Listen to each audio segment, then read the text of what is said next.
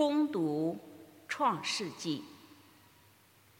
亚当被命以后，上主天主呼唤亚当，对他说：“你在哪里？”他答说：“我在乐园中听到了你的声音，就害怕起来，因为我赤身露体，就躲藏了。”天主说：“谁告诉了你赤身露体？莫非你吃了我禁止你吃的果子？”亚当说：“是你给我作伴的那个女人给了我那树上的果子，我才吃了。”上主天主便对女人说：“你为什么做了这事？”女人答说：“是蛇哄骗了我，我才吃了。”上主天主对蛇说：“因为你做了这事。”你在一切畜生和野兽中是可咒骂的，你要用肚子爬行，毕生日日吃土。我要把仇恨放在你和女人、你的后裔和他的后裔之间，他的后裔要踏碎你的头颅，你要伤害他的脚跟。亚当给自己的妻子起名叫厄娃。因为她是众生的母亲，这是上主的圣言。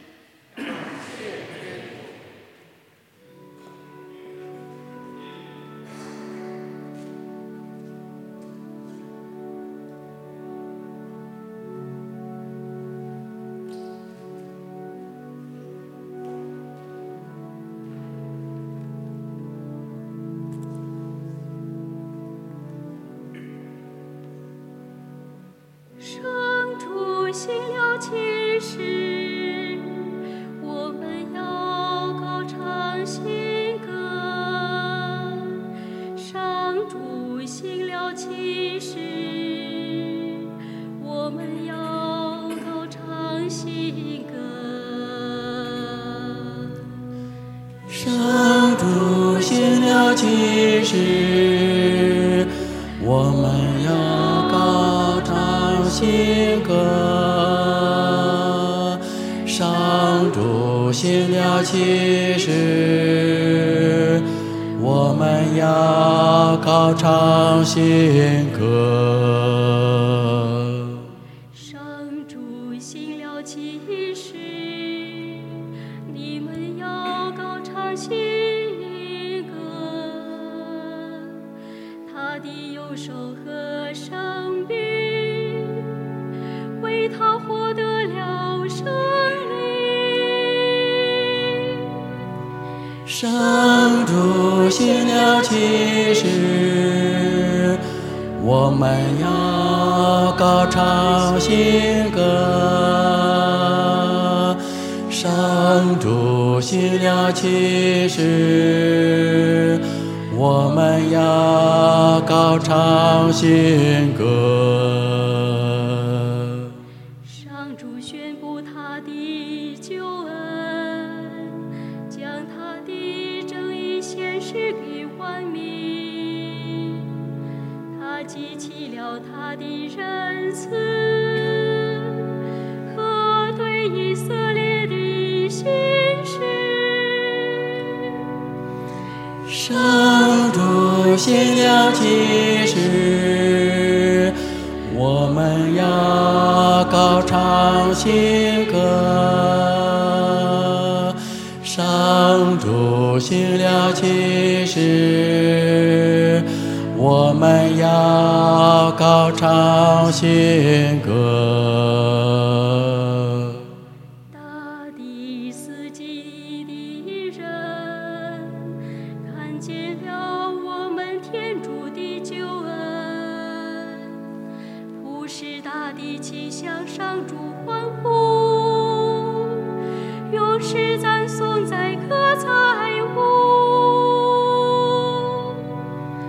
上主行了其实，我们要高唱新歌。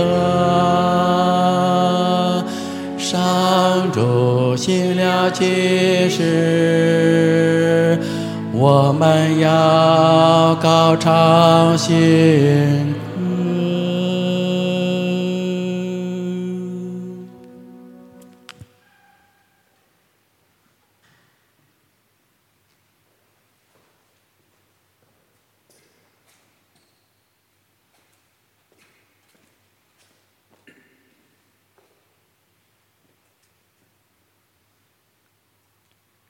攻读圣保禄宗徒致厄弗所人书，弟兄们，愿天主，我们的主耶稣基督之父受赞美。他在天上，在基督内赐给我们各种属神的福分，因为他在创世之前已在基督内拣选了我们。使我们在他面前圣洁无瑕。他又出于爱心，按照自己的决意，借耶稣基督预定了我们，成为他的义子，而归他所有，使人颂扬他恩宠的光荣。这是他在爱子内赐予我们的恩宠。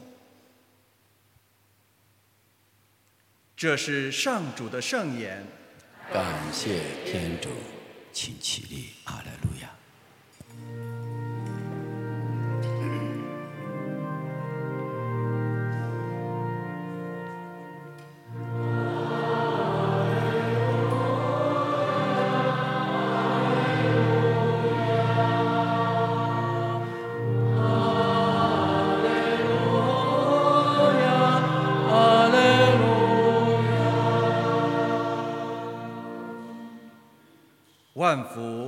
玛利亚，你充满圣宠，主与你同在，你在天主前获得了宠幸。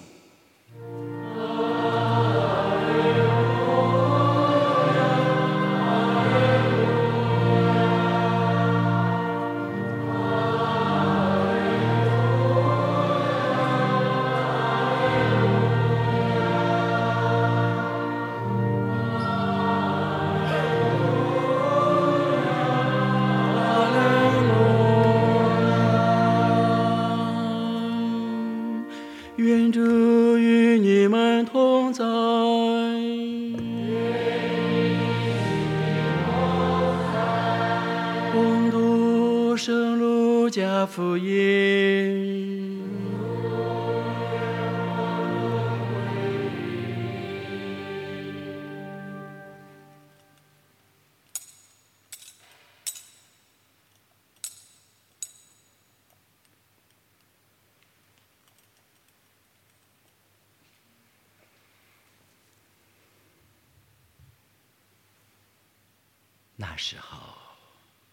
天使加贝厄尔奉天主差遣，往加利勒亚一座名叫纳扎勒的城去。到了一位童贞女那里，她已同大卫家族中的一个名叫若瑟的男子订了婚。童贞女的名字叫玛利亚。天使进去，对她说：“万福，充满恩宠者，上主与你同在。在妇女中，你是蒙祝福的。”他却因这话惊惶不安，便思虑这样的问候有什么意思。天使对他说：“玛利亚，不要害怕，因为你在天主跟前获得了宠幸。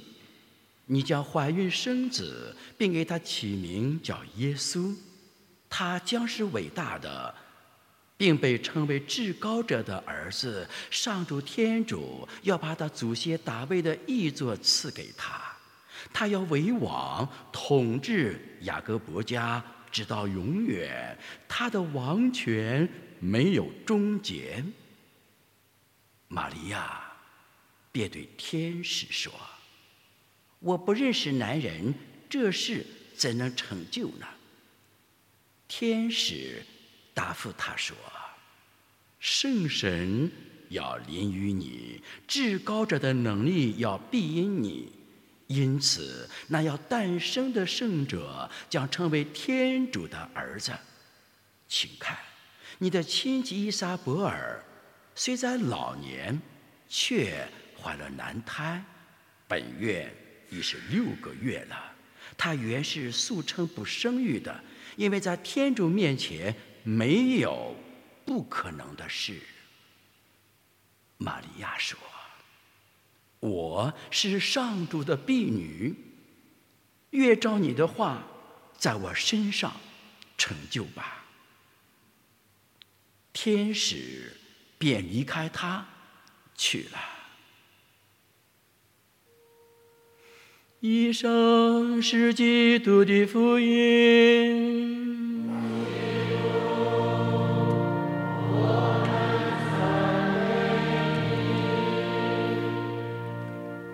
请坐上主行了启示，我们要高唱新歌，是我们今天在二零二三年十二月八日全球罗马天主教会共同庆祝圣母使坛未然原罪节日当中的道理分享内容。上主行了何等的启示，他能够。使字母叫 Eva 变成了阿维，指上主的启示。在我们卫生间的拱门当中，我们定位叫厄娃拱门，叫 Eva's Ark。我们有多少教友能够敏感到我们卫生间的拱门里边绿美拱门当中有厄娃 Eva's Ark，A R C H E V。A 点 S，有多少人懂得这句话？不要小看这句话的意思。这句话的意思叫 Eva's Ark，叫厄娃拱门。因着我们进教堂，进每一个地方，每一个微小的一个角落里边，因着我们向圣母玛利亚学习，就变成什么呢？就变成了阿维。字母一颠倒，叫阿维。有众生之母厄娃。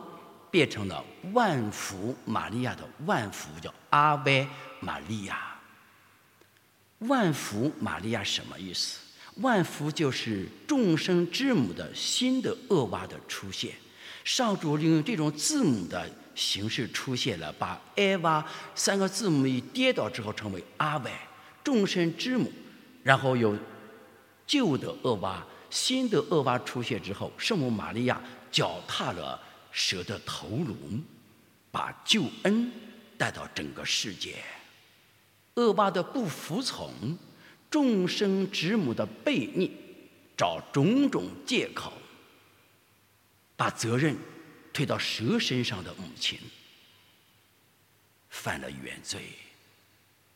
而新的恶霸阿维玛利亚，天主之母玛利亚的出现，使世界。再有了希望，有了救恩，也有了救恩的开始。所以说，上主行了这样的启示，这就是美妙不可测量的启示。这种启示给我们带来了新的救恩，带来了希望，带来了光明，带来了动力和每天生活的新的目标。这是第一种上主的启示。第二种，上主的启示是在圣母为怀孕以前，提前分享了他的圣子耶稣基督的救赎的恩宠，成为满被恩宠者，充满恩宠。这个充满恩宠，一般教友没有，人一般没有，唯独圣母玛利亚定位叫格拉齐亚布莱纳，叫阿维玛利亚格拉齐亚布莱纳。格拉齐亚布莱的叫满被恩宠，full of grace，叫满被恩宠。我们每个人都没有满被恩宠。从今呢，我们祝主教、神父、教友们，祝你们恩宠满意。其实我们恩宠没有满意，也不可能满意。只有圣母玛利亚可以满被恩宠。这是上主行的第二种启示，让圣母玛利亚在怀孕以前的时候。提前分享了耶稣基督的救赎恩宠，这第二种启示。第三种启示就是身为受造物，受造物圣母玛利亚是身为受造物，却赋予了造物主伟大的奥妙，震撼人的心灵。这是第三种启示。第四种启示，圣母玛利亚一生的六十三年一生的轨迹里边，在她每一个生命的切入点、每一个契机里边，她的行动、她的坐卧、她的举止、她的选择，也是上主的种种启示。圣母玛利亚的一生，就是上主行的种种启示。这第一点，第二点，我们要高唱。新歌，每年十二月八号，全球天主教会都在庆祝圣母使她蔚然原罪。那么，我们应当如何庆祝呢？我们应当高唱新歌。什么样的新歌呢？服从的新歌，谦卑的新歌，默存心中，反复思量，写给天主的新歌。这种歌曲要高唱。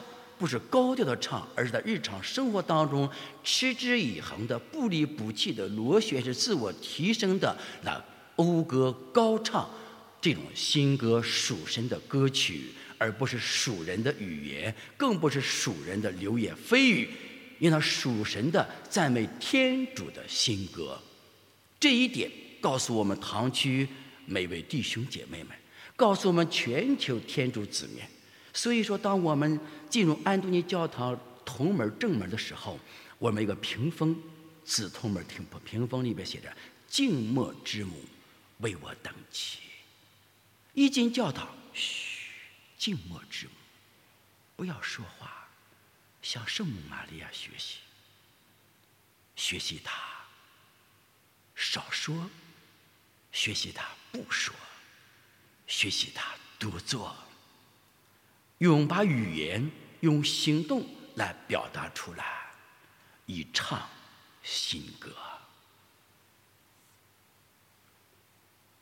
在五年以前的十二月七号晚上九点五十三分四十七秒，我又从北京郊区来到了深圳安多尼教堂，在这开始我第三次木林福传的生涯。